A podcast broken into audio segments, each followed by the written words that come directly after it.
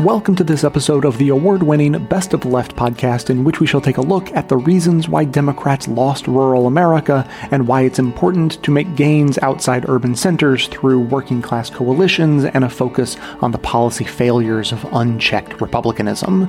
Clips today are from Pitchfork Economics, Deconstructed, Jacobin Radio, The Rick Smith Show, the Tennessee Holler podcast, with additional members only clips from The Real News and The Dig.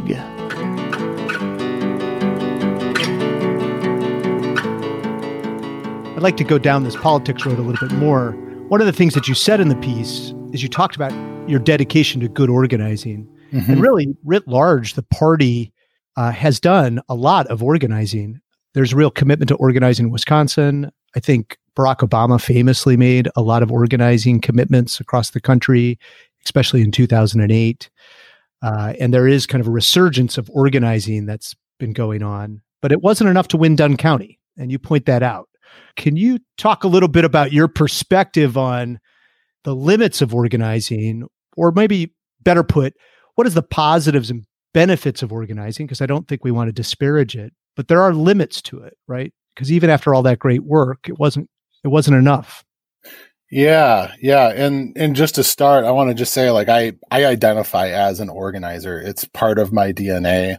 I really believe that the change that we need to make in the world that's going to help the lives of real people is starts with getting real people involved in the process. And to me that's the heart of good organizing. And I didn't mean to disparage organizing and saying, oh, it wasn't enough, so it's not important in my article my hope in writing the article was to provide the perspective of someone who did dedicate his life to, you know, in, in a volunteer capacity to organizing. I gave up my free time to make sure that I was getting my neighbors off the sidelines and having them take responsibility to get out the vote. But I kept on having these nagging thoughts while while we were having conversations with voters and while we were recruiting volunteers and uh, doing all that grassroots work that I would have I would have people on the phone or at the doors before the pandemic ask me, well, I don't see anything different in my life after the Obama administration. What's the Biden administration going to do for me? And there were those conversations with folks who live in rural communities where it was hard for us to point to something uh, that was going to change their life in a measurable, visible, tangible way that was connected to their experience as a rural American.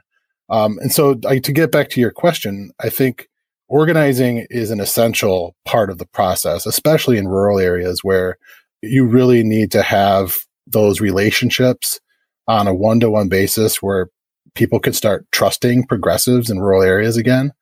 But if you don't have some kind of transformative vision or some big audacious plan for how you're going to change people's lives that you can point to when you're doing that work, it makes the organizing really, really difficult. I'm an organizer, lifelong organizer like you. I think organizing is the central part of making progressive change in America. The reality is that at the end of the day, what we have on our side is people. And the only way you get people to express power is to organize them.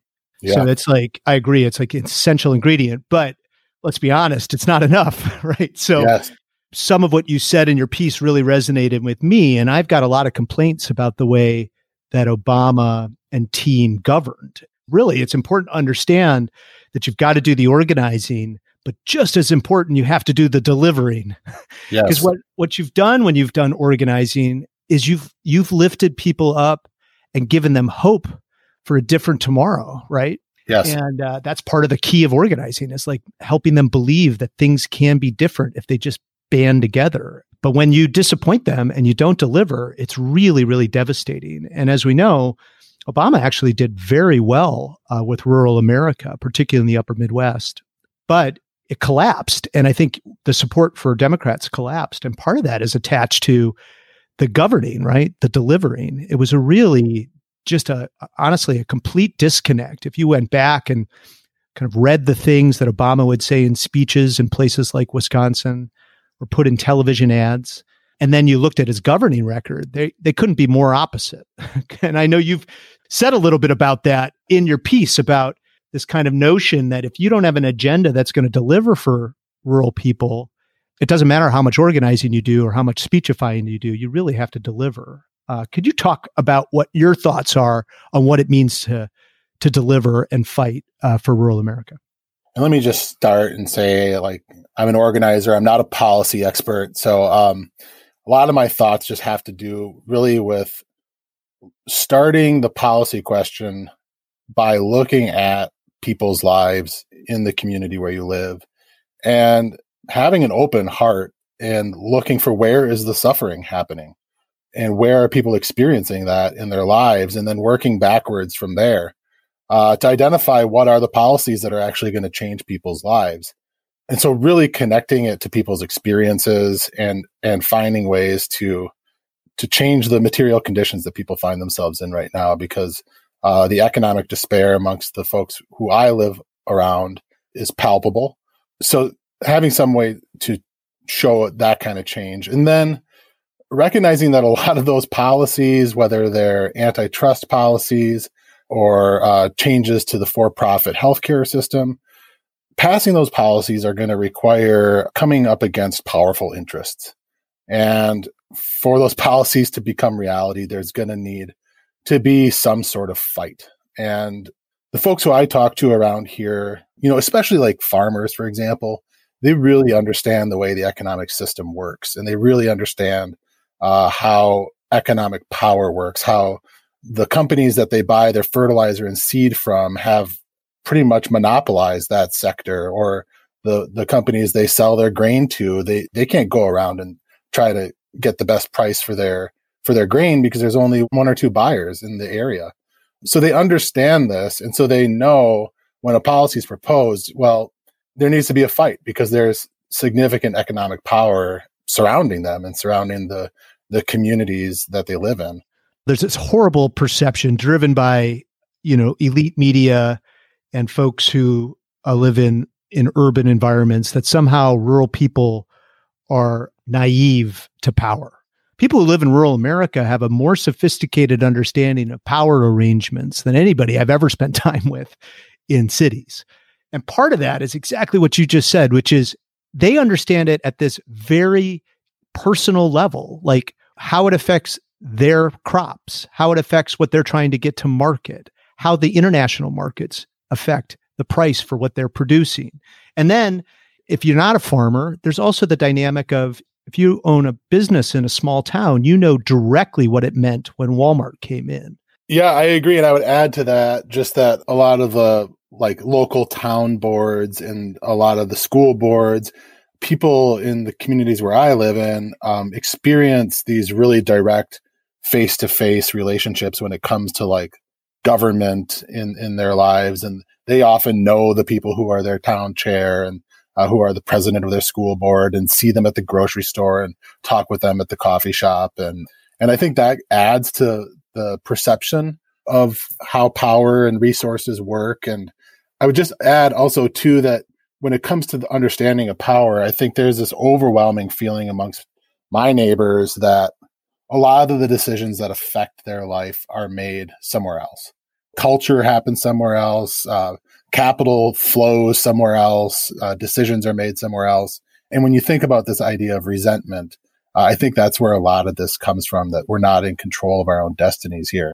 And I think this goes both ways in the rural urban divide that there that stereotypes are alive and well of rural people and I think also of urban people, stereotypes held by rural folks because there's not the cross pollination and the opportunities for those communities to go experience one another enough so, you know, there's this often stereotype that, you know, everybody in rural America is a farmer. Well, it's certainly not the case.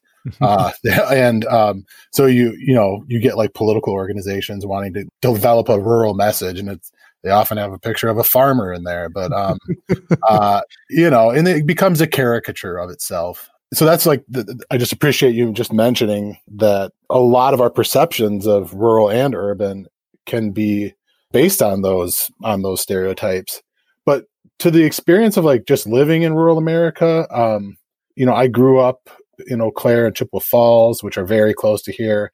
I chose to raise a family here and I'm 40 years old. So one of the things that for me, and I think it's common amongst other of my neighbors is that we often choose to spend our lives here, um, and we are not as mobile as I think other folks in the country have are, um, or at least at least that I know of. But um, so I have this. It's interesting to have this sort of forty year time lapse video of my life where hmm. I have seen my community change over those decades and having the memories of those barns that I see that are now empty and rotten and the roofs are collapsed knowing that those barns, uh, you know, when I was a kid, had thirty or, or forty cows in the in the bottom stalls, and um, were supporting uh, a small family business, and it was part of this sort of network of small farms that were really holding up the rural communities around here. And then to be able to fast forward now to myself as an adult, and I'm driving uh, into town after you know empty barn after empty barn and then starting to see these um, large dairies, you know, that have 2000 cows in them now. It it's you're I guess we just when you live here your whole life, you you experience the story um, and you experience that change uh, visually, and it's this it's this feeling that uh, you get back to that things are changing without really our own without our voices being part of that process. I was talking to a dairy farmer last year, and I don't know if his stats were right, but he he's a smart dude, and he said in Dunn County in 1972 there were 1,100 dairy farms just in our our county, and then as of last year, he said there were 150 dairy farms.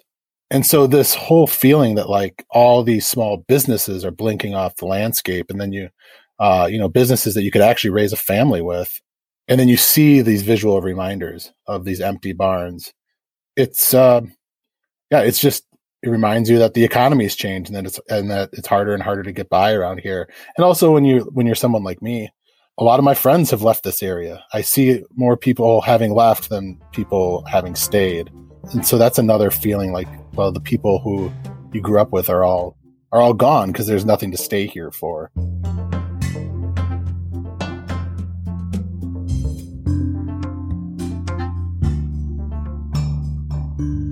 so much of this debate around the approach to rural America that your that your book sparked uh, seemed to not actually get into the question of of what the party was saying.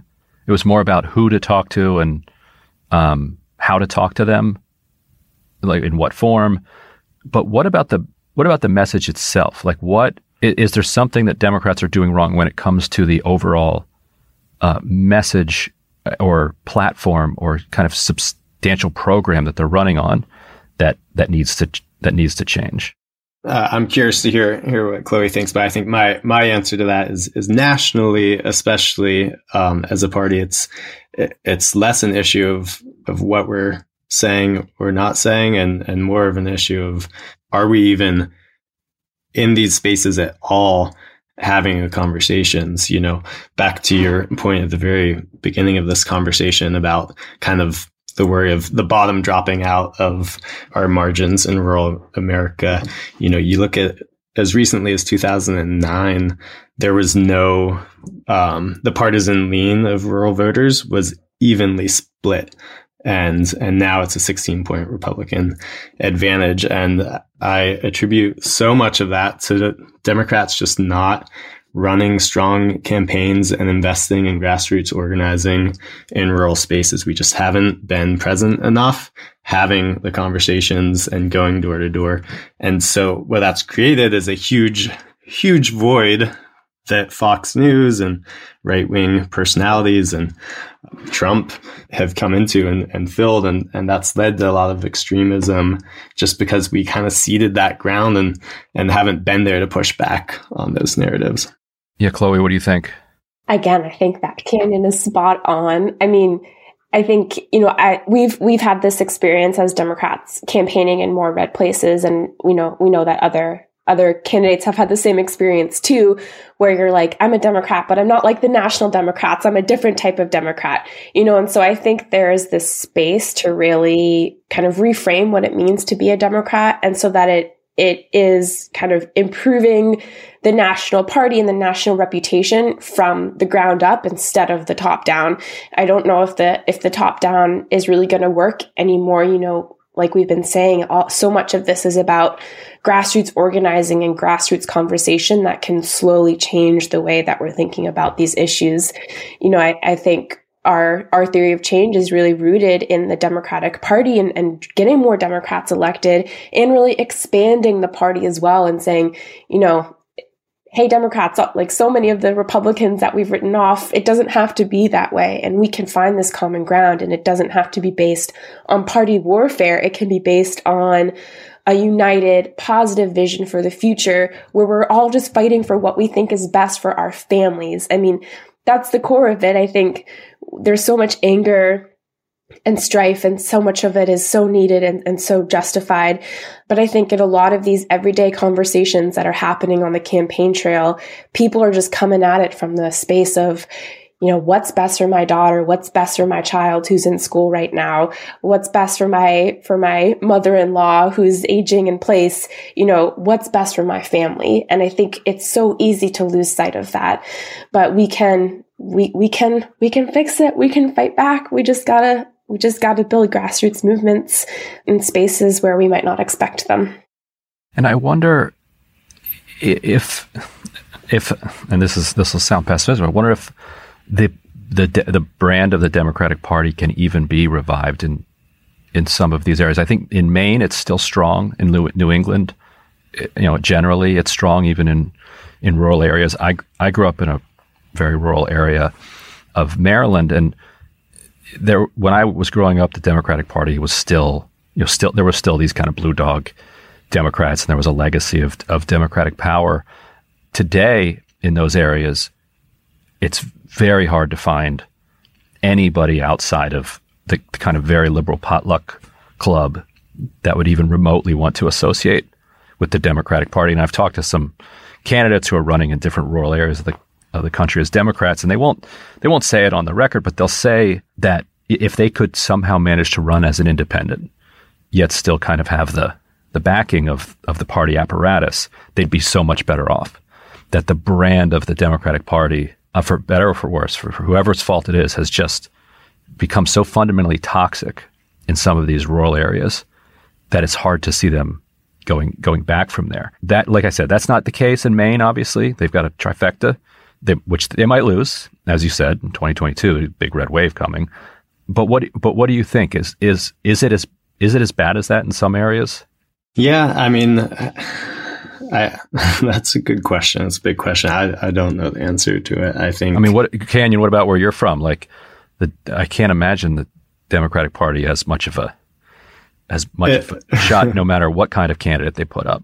Yeah, it, it's not a good brand, but but it's not like the Republican Party is is a great brand either. You know, there's I think uh, what comes to mind for me is just like there's a there's a really broad frustration with with the people who are in office and have been in office for for years and years and both parties and just this system that doesn't feel like it's representing us. And you know i think i think party leadership on on both sides has a lot to do with that of, of just these folks who get in office and have stayed in office for years and years and years and just a really strong inertia that that has led led to where we're at today and I, I won't give up on it completely you know i think i think there's a i think it can be turned around to some extent but i do i do also think things like ranked choice voting like we have in, in Maine and some other states where that allows independents or third party candidates to run without being a spoiler are are important reforms or like fusion voting like like they have in New York where you can mm-hmm. get the be the nominee of multiple parties you can be the nominee for the working families party and the democratic party isn't there kind of like a an independent nearby you, Chloe, who's who's a progressive but doesn't isn't part of the party? Here in Maine? Yeah. Yeah, there are there are to there are quite a few independents in the Maine House who you know kind of buck party politics and pave their own way, and uh, Maine is also very famous for Angus King, our who was our mm-hmm. governor and is now our one of our U.S. senators, who's also an independent. Do you feel like that is almost a requirement in some parts of the country for Democrats or for progressives to make a revival? I don't know. You know, I don't know if it's a, re- a requirement per se. I think what's more important is having a values based politics and you know trying to get away from this really intense party identity that prevents us from having conversations across the aisle.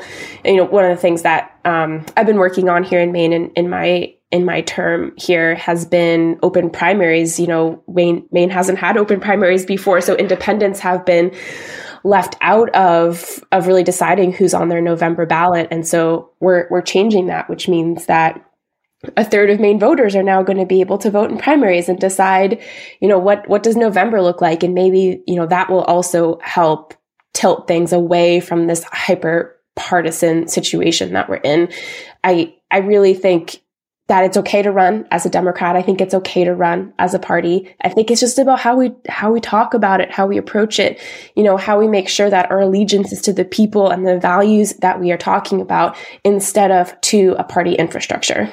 Yeah, I think that's totally right, and and being you know being will, willing and able to critique the party and the status quo, and communicate to voters that you know that you are not the, the, Democratic Party or you are not the Republican Party, and I think that that was a large part of the appeal of of folks like Bernie uh, or even Trump to, to rural voters is you know Bernie Bernie was an independent for his whole life, but he he ran as a Democrat and and was clear that he had lots of par- problems with the party, but that um, that was the best best vehicle for his campaign. I want to tell you today about a show I think you should be checking out. It's called American Prestige, and they've been featured on the show before, but they also deserve a dedicated shout out.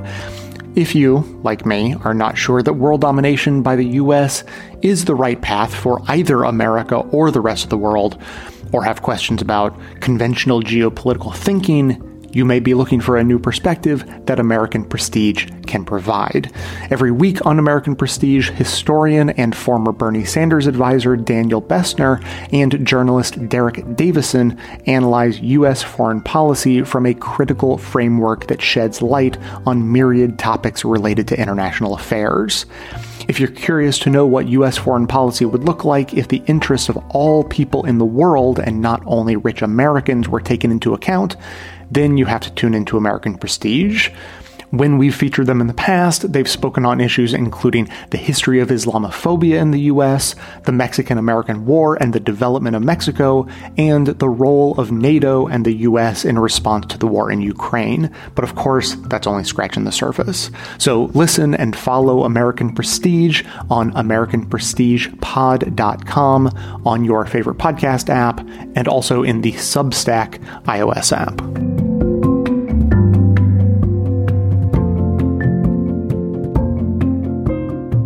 Redistricting gets a lot of attention because it's so often overtly a partisan grab for power, gerrymandering is actually only a very small part of what's stopping Democrats and progressives from gaining more power at the national and even state level. The problem isn't limited to a handful of bad actors or even a reactionary political party like the GOP that's deliberately trying to undermine democracy.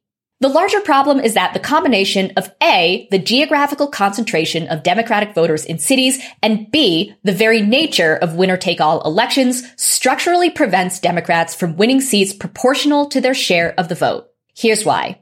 So take a look at this map. Most people who follow politics already know that while Democrats dominate elections in cities, Republicans consistently trounce them in rural areas. The reason this is such a problem, as political scientist Jonathan Rodden points out in his book, Why Cities Lose, is that our current electoral system, which is made up of small districts that elect only one representative using a winner take all system, consistently disadvantages voters in cities. As Rodden writes, in many US states, Democrats are now concentrated in cities in such a way that even when districts are drawn without regard for partisanship, their seat share will fall well short of their vote share.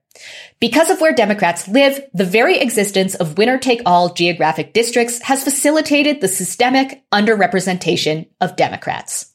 In other words, because they're so heavily concentrated geographically, it's extremely difficult for Democrats to translate raw votes into seats, both in Congress and in state legislatures.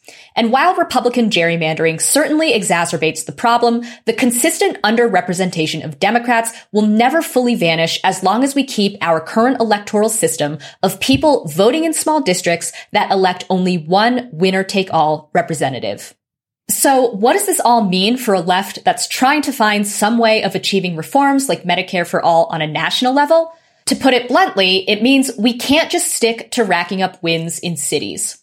First, it is important to note that the American left, small as it is at the moment, is arguably in better shape now than it was a decade ago. Particularly over the last five years, the ranks of the Democratic Socialists of America have grown to nearly 95,000 members with at least one chapter in every state. Dozens of self-identified Democratic Socialists have been elected to city councils and state legislatures across America, and we now even have a few socialists in Congress.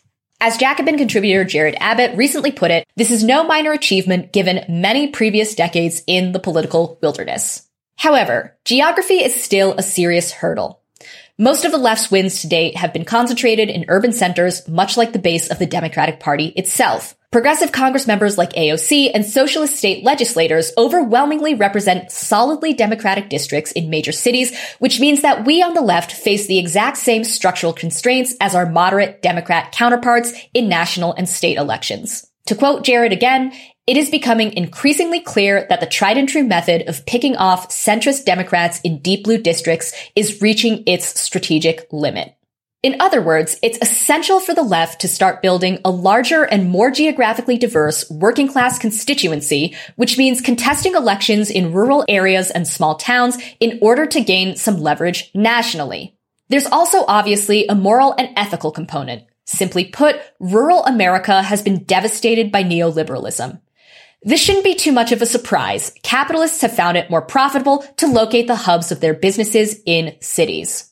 As Professor Mark Edelman wrote in Jacobin in 2020, since the turn to more cutthroat free market policies in the 1980s, American capitalism has systematically underdeveloped rural and small town regions of the United States. The 2008 crash poured gasoline on the fire. Mutual savings banks and credit unions, cooperatives, mom and pop businesses, local industries and newspapers, health and elder care facilities, schools, and libraries have all fallen victim to relentless austerity policies or private equity raiders. So this is to say that over the past several decades, rural areas have suffered from chronic underinvestment, crumbling physical infrastructure, and the swift erosion of social institutions. Since 2005, more than 180 rural hospitals have closed and at least 21 have shut down since the start of the pandemic. We also know well at this point that opioid use and incarceration have skyrocketed in rural America, as have so-called deaths of despair or suicide, drug overdose, and alcohol related liver disease. Now, winning rural voters is, of course, much easier said than done, and to call the situation before us an uphill battle is probably an understatement. In 2016, for instance, a majority of rural voters held a negative view of all of the candidates running in the Democratic presidential primary, including Bernie Sanders, though it probably has to be said that rural voters did rate Sanders least negatively out of all the Democratic candidates. But the point is that even if we're starting from square one, under our current political system, there are few alternatives to winning more rural voters. Moreover, if the left cannot break out of the cities, and particularly the more affluent precincts within those cities, our entire political project will flounder within America's rigid electoral system, and the few progressives that are elected will find it increasingly difficult to avoid working with corporate Democrats. In other words, we can't settle for our current clustering within urban centers, no matter how well we're doing there and no matter how many centrist Democrats we manage to defeat. The viability of our entire project depends on successfully organizing working people outside of cities.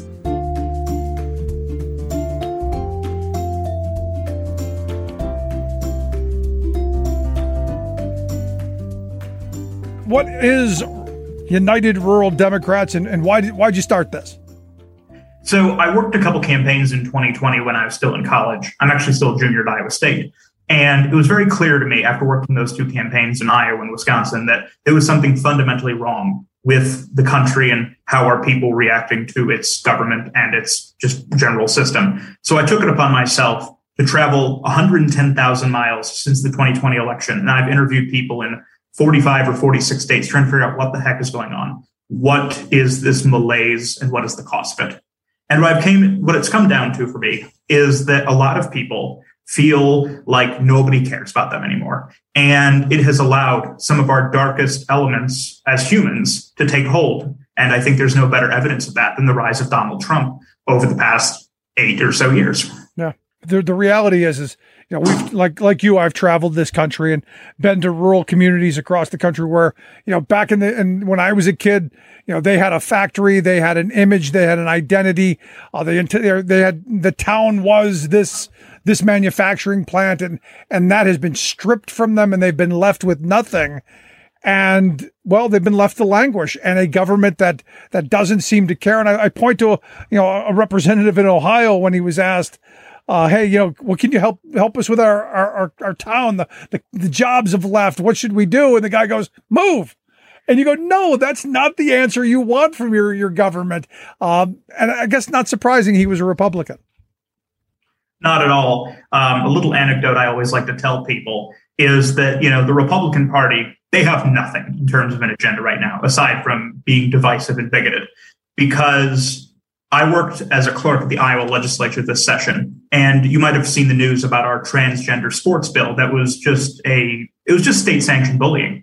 But what you may not have known is at the same time, I believe the same day, a bill that would have gut food stamps for 99% of Iowans also was put up. Now, that vote gratefully died, but it shows that they're trying to use this culture war to push a sinister agenda that not only hurts marginalized communities, but will hurt everyone. And this is the part that I think is, is most important because, you know, I've argued for a very long time that right wing talk radio, the dominant talk radio in this country, overwhelmingly, you know, you know you know, there was a study done a, a couple of years ago that 90% of talk radio in this country is, is of the right wing conservative fashion. Uh, their model is based on, on pitching the outrage candy. You know, you got these chaos merchants who just keep slamming this stuff, you know, the transgender stuff down people's throats and they never bother with the follow up that you just put out there. The fact that while they're pushing the outrage candy, they're literally trying to starve families and, and, and children and all of this. That's the outrageous part to me. And this is where I think the other shoe has to fall, where you have to talk to people and explain, look, you know, there's the outrageous stuff that, you know, may get you all fired up, but this should get you even madder. The fact that we're going to literally take food off the, off the tables of children, that's what gets me more upset than anything. I absolutely agree. And after interviewing a lot of people, I think that the conclusion I came to was that a lot of people simply feel like nothing matters anymore. There's almost a degree of nihilism in a lot of these communities that, like, my children are going to have a worse future than me, and there's absolutely nothing I can do about it because my local leaders, Democrat or Republican, don't care, although most often Republican. So how do we how do we begin to change that, Joe? Because look, I'm I'm somebody who believes that that we while we still can, we have the power the, to vote. We have the power to change things. We can make different choices. I I still believe that to my core. If I didn't, well, I I would probably be nihilistic, and I would probably be one of those folks. And it doesn't matter. Let's tear everything down and and re, restart. Um, how how do we how do we how do we begin that? This almost sounds reductive, but I think we have to sort of normalize what a Democrat is. Because when I visit communities, oftentimes they'll say that Democrats are gun grabbing baby killers who want to do this and that. It's like, no, I just, I want you to have health care. I want you to have a good paying job and I want your family to have a good education. I think we need to do two things and they're intertwined. We need to get back into these communities. And I know it's going to be hard because I know a lot of them are hostile territory these days, but we need to make it clear to people that even in communities that are 40% Democrat, you would think the Democrats are like dinosaurs. They didn't, they existed at one point, but they don't exist now. What we need to do is get back out into these communities and make the Democrats like the Kiwanis at the Lions Club at the local church, just another community within the community. That's how the Republican Party took over at the local level over the course of the last 40 50 years. They just became part of the community in rural areas because before the 1980s or 1990s, the Democrats in much of the country were sort of the baseline political party for the largely apolitical No, I, I, don't disagree with you. And it's something I've been saying, oh, I don't know, almost every day that I've been doing this program for the last 17 years, that you have to get in there and you have to fight where the fight is, which is why, you know, our program is eh, in a lot of rural communities. And, and people go, well, why, why do you do your program from one of the reddest areas in the country? Because this is where it needs to be heard most. This is where we have to have these conversations. This is where you have to have a pro labor message and talk about wages, hours, conditions. You need to talk about how we're going to move forward and make lives better. And, and because for me, you know, a lot of these issues, Joe, it's not right or left. It's it's not a Democratic or a Republican issue. It's it's it's up down. It's it's wealthy versus the rest of us. And what's happened over the years is we've created an environment where wealth inequality in this country, which I think is the biggest problem that we've got facing us, is grown bigger and more more all encompassing. And at some point, it's going to be our downfall. I absolutely agree. I think that one issue I've seen, and it goes back to why a lot of people gravitate towards Donald Trump. I think that after talking to so many people who voted for President Trump after being lifelong Democrats, it's clear that like Donald Trump is what a lot of people envision a rich person to be. You know, I think one thing that a lot of people who are in politics sometimes forget is a lot of working class people, they may resent the rich, but everyone wants to be rich. Sure. And I that we have to make sure that you know you can climb that ladder. But when you get to the top you're not pulling it up with you. And i think that that kind of old i think that's a line from tom harkin even. We have to make that our message again because you know we can't we can't keep doing what we're doing. And and so what do you say to that? Because look, you know, I, I have got a lot of friends who are you know dyed in the wool, you know, Trump supporters, uh, and and as you said, you know, you know baby killer, gun grabber, that, uh, and and then and then all of the culture war stuff, um, because it's what they've been spoon fed. Um, how do you then? How do you bring back that messaging? Because look, I'm I'm not going to walk away from uh, the the LGBTQ community. I'm not going to walk away from from race relations. I'm not going to walk away from some of the other things that that the Republicans beat Democrats up for, uh, because I do believe in in life, liberty, pursuit of happiness. I believe in equality for everyone, not just a select few.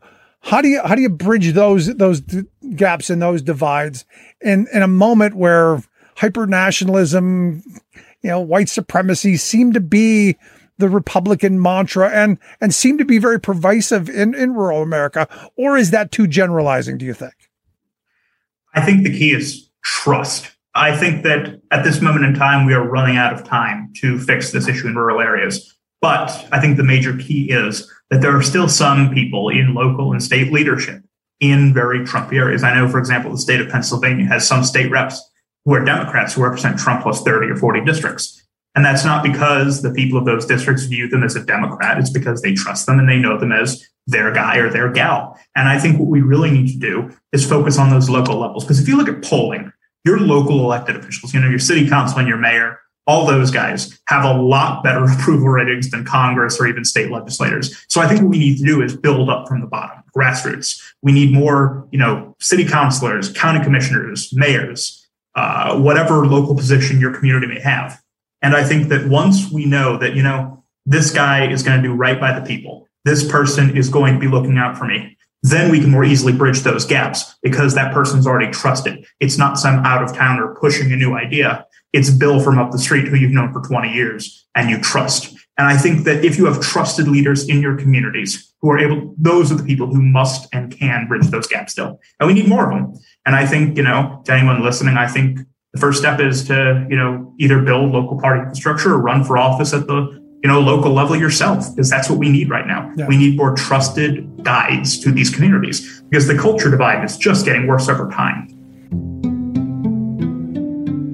Today's episode is sponsored by ExpressVPN, and I have been a customer of theirs for years, so I am pretty happy to tell you about them. Firstly, if you're not familiar with VPNs, They're sort of like an invisibility cloak and a skeleton key for the entire internet all in one.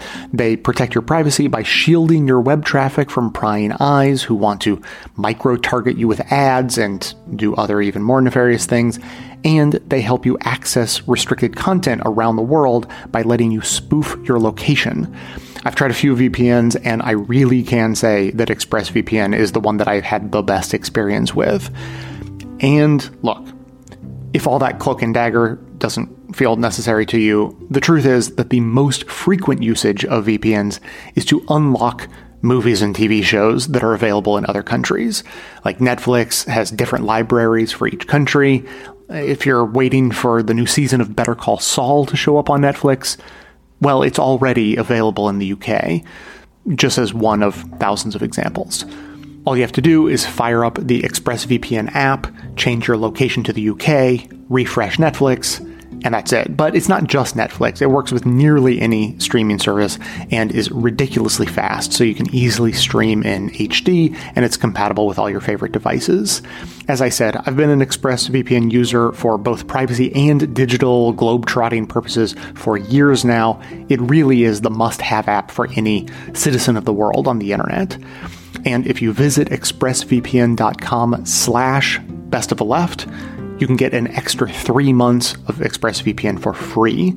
And of course, you support the show when you use our link. You can watch what you want, protect yourself, and everything. ExpressVPN at expressvpn.com slash best of the left.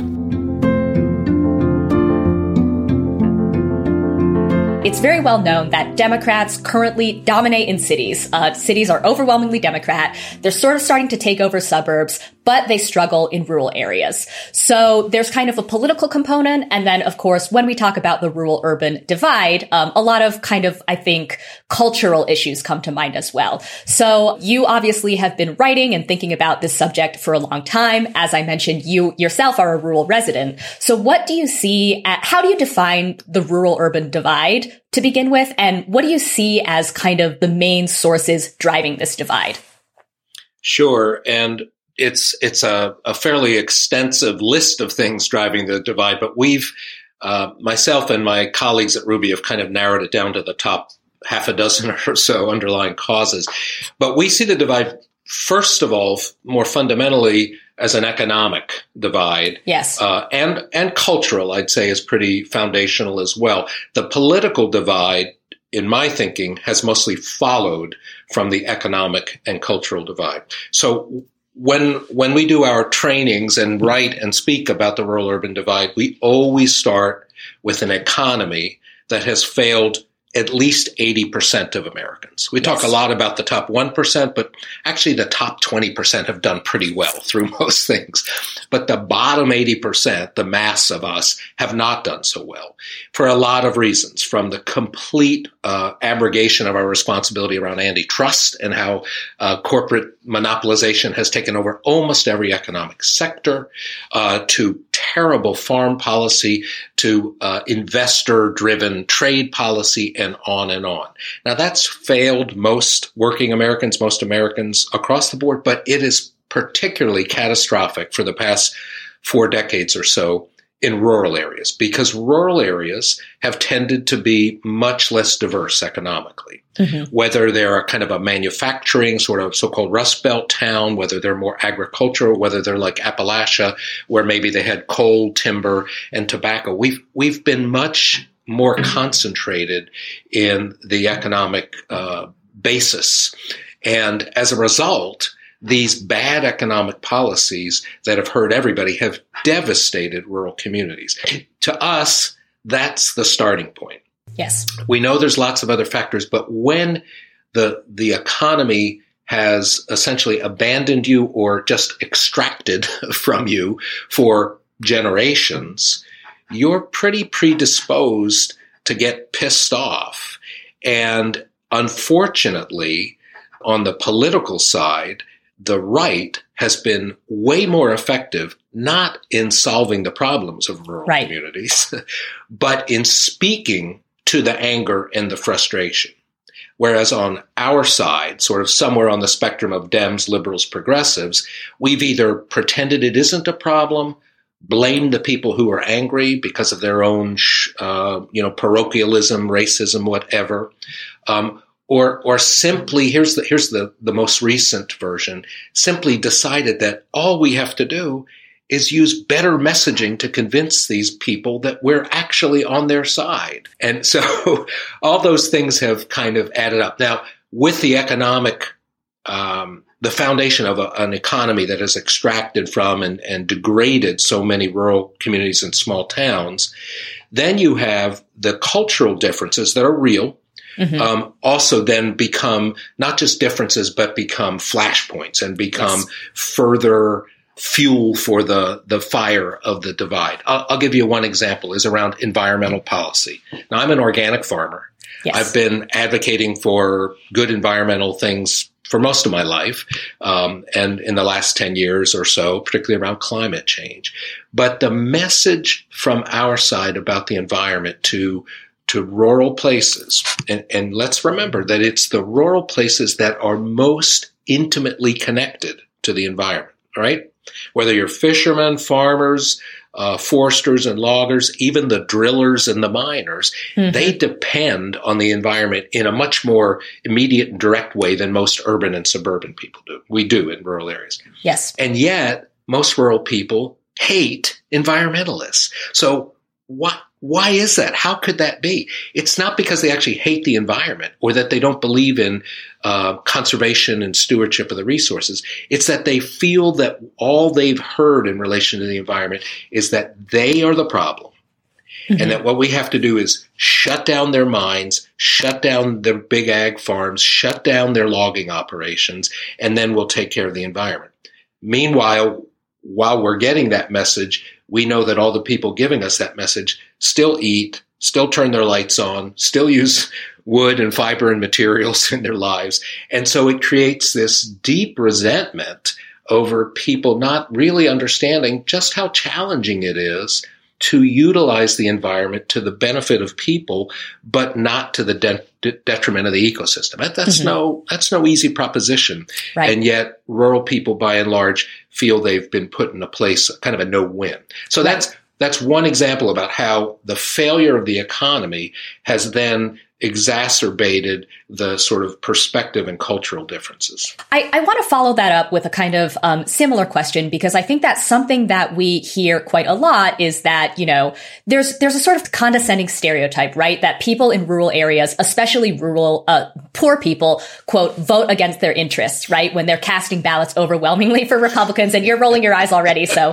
uh, so I was going to ask, how do you respond to this, other than with just the eye roll? right, right, right. So I, I don't know who it was that said this, but I saw a quote, or maybe I heard somebody on a call say it's less about people voting against their own interests than people looking for someone, some party who mm-hmm. has their interests mm-hmm. at heart. Yes. That's that's the big difference. So, you know, it's easy for for not just city folk but but liberals and progressives more generally to look and say that that people are voting working class generally are voting against their own interests rural people voting against their own interests but but the truth is neither political party in our two party system has paid much attention to these interests at all. Yes. Now, I'm not somebody who believes that there's no difference between the Dems and the Republicans, especially the modern Republican Party, which is off the rails. But it is true that neither party has consistently addressed the needs, the issues, or the opportunities there.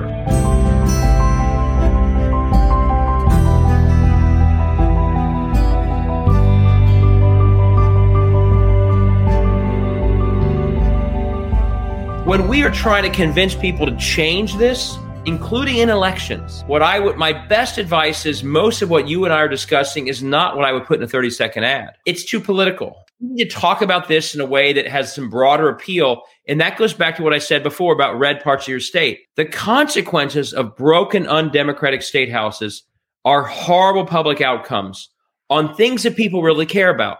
Their local school system is not doing as well. They're having to pay more for their kid to play sports because the state is defunding schools. In Texas, the energy grid collapsed so that people froze to death. Well, how does that happen? Does that happen because they put themselves first? It's it happens because, and this will sound dramatic, but it's true. the entire ammo of state houses where no one knows who they are, but major private players are posted up in the state capitol getting everything they want is a massive transfer of public assets to private players that do know what state houses do and love this system.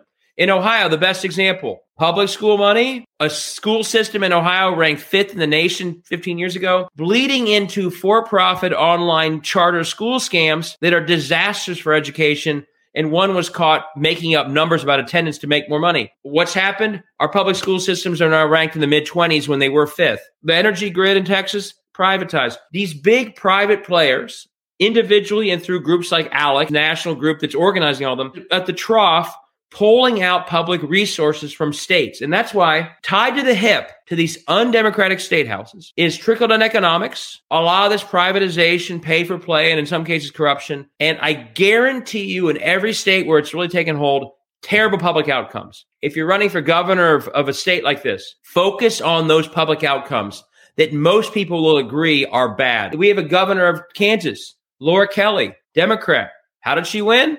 They were down to four days a week for school. They'd so defunded everything four days a week. If you Google her ads, she doesn't talk about Chris Kobach, who she could have, and all they did on voting. We sh- that would have been a great campaign. It would have been true. She says, "I'm from Kansas. When I grew up here, our number one value was education.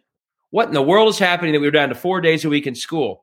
In Texas, it's the energy grid. That's what Beto's talking about. In Michigan, it was fix the damn roads. Every one of these state houses immediately as a response to the crumbling of democracy will be public outcomes that are indefensible, that can't be explained away, that are an automatic outcome. And that's how I think we say to places all over the states, way beyond just core Democrats, this is why we need to change. This form of broken government is failing all of us and you in particular. Privatization, you're talking about charter schools at the trough. That's making me want to just play this clip for you because this is what we're dealing with right now here in Tennessee. The head of Hillsdale College in Michigan, a private Christian school that Governor Lee just announced a partnership with.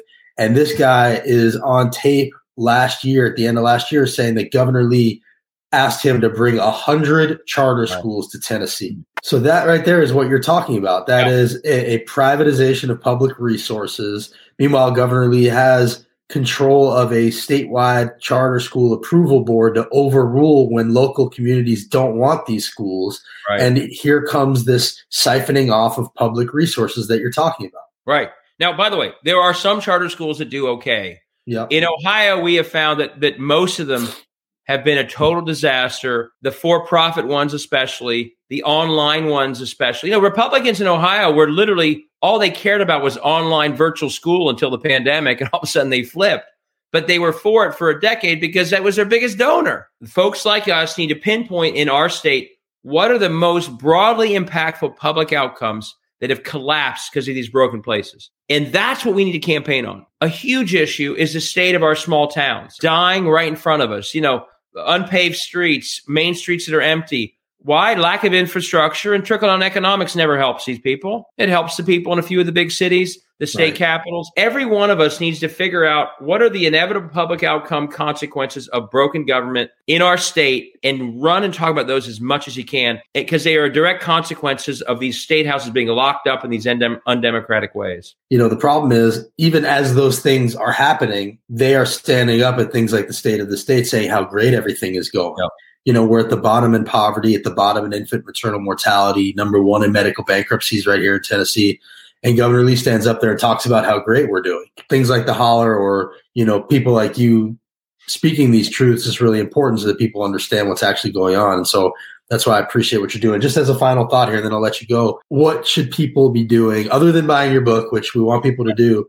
You know, what can people be focused on to uh, to get things turned around here. The best way to combat what you just said is to have a candidate in every district who's from the district, obviously, because they're the ones who will know and capture.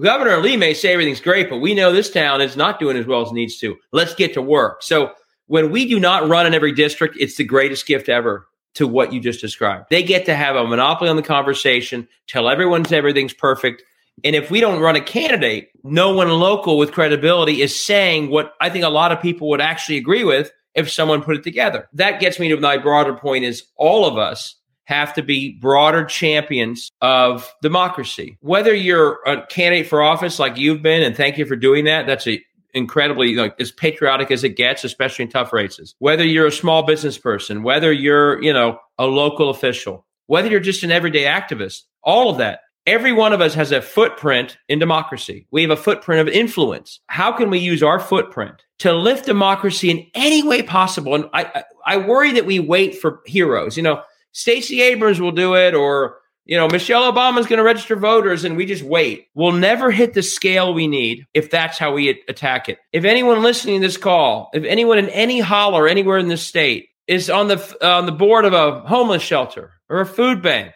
or a nonprofit serving kids, as a member of that board, have you said to that group, "Are we registering voters? We know they're being purged. Are we registering them?" If you have a friend who's the mayor of a small town, are they using the footprint of their city hall, you know, the rec center, the health clinic, the library, whatever they do, are they using it to engage democracy? Are they registering voters who come to the rec center? A small business. Sherrod Brown once in Ohio was Secretary of State. He had McDonald's have a voter registration document as part of the menu on the tray. If there's a business doing that, do you go to that restaurant and eat because of it? Do you tell other people to? That's what I'm talking about. Think creatively of everything you do, how you can bring lifting democracy into the bloodstream of your day to day activity. If you can run for office or support someone running for office, do it right away, especially in districts that aren't being challenged. But beyond the actual elections, there are many other things everyone can do to lift democracy. I would challenge folks to think through what how they can do that as well. When they're attacking democracy every single day, which they are, that's the way you scale up to fight back. So that would be my challenge to everyone listening. Are you doing all that? Because you can, and in many cases, it's a slight adjustment to what you do and you can do it.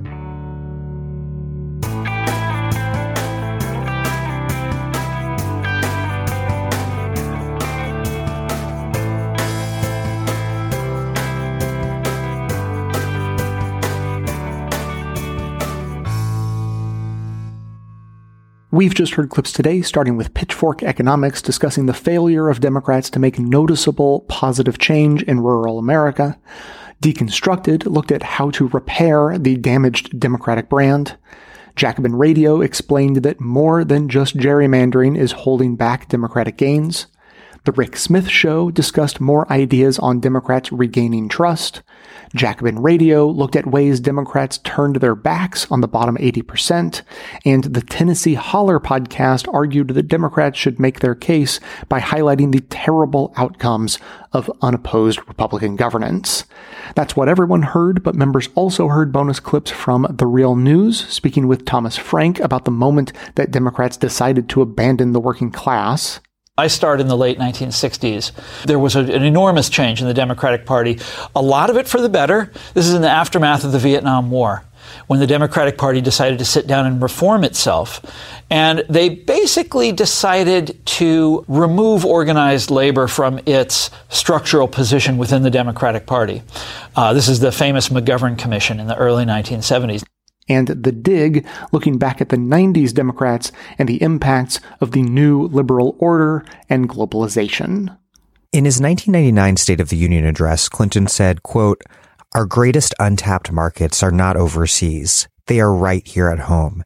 And we should go after them by building a bridge from Wall Street to Appalachia to the Mississippi Delta to our Native American communities.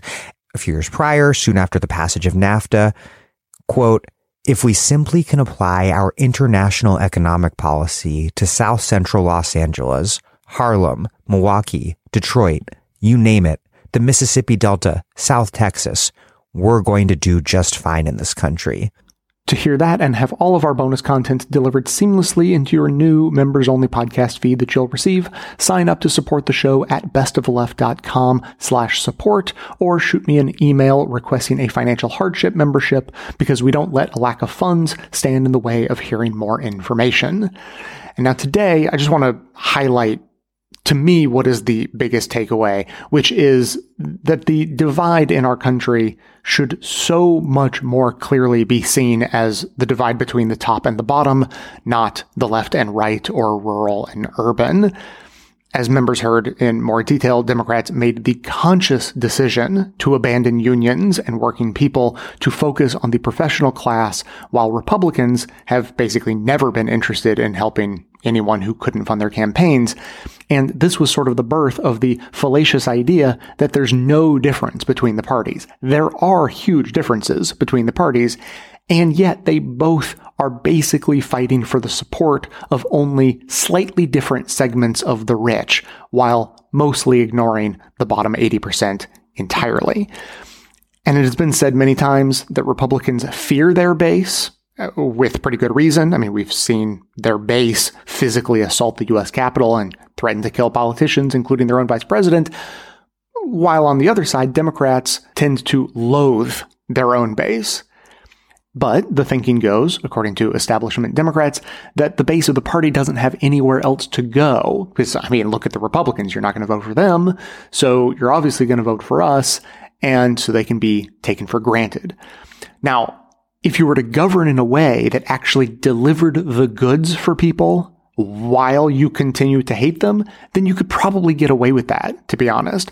But after decades of neoliberalism and general disintegration of society, leaving everyone feeling quite on edge with next to no safety net below us to give a sense of stability, the most dangerous part of ignoring the middle class and the poor is that it leaves the door wide open for a toxic mix of right wing economic populism, racism, scapegoating, and authoritarianism to start to sound really appealing. And if you think that no one could have seen this coming, no one could have possibly imagined that ignoring the bottom 80% of the country might have some dangerous repercussions, I urge you to go read It Can't Happen Here, written in, I think, the 30s, basically predicting exactly what we are experiencing at this moment. So anyway, that toxic mix of right wing economic populism mixed up with everything else now, for some, that is going to sound naturally appealing, and that's fine. Those humans are always going to exist, and there's nothing we can do about it. But to others, it's going to sound like the lesser of two evils, and it is that group of people who feel desperate enough to support right wing economic populism for lack of a left wing alternative that is actually capable of tipping the balance and leading to an absolute disaster waiting to happen. As always, keep the comments coming in at 202-999-3991 or by emailing me to Jay at bestoftheleft.com. That is going to be it for today. Thanks to everyone for listening. Thanks to Dion Clark and Aaron Clayton for their research work for the show and participation in our bonus episodes. Thanks to the monosyllabic transcriptionist trio, Ben, Ken, and Brian, Bry for short, for their volunteer work helping put our transcripts together. Thanks to Amanda Hoffman for all of her work on our social media outlets, activism segments, graphic designing, webmastering, and bonus show co hosting.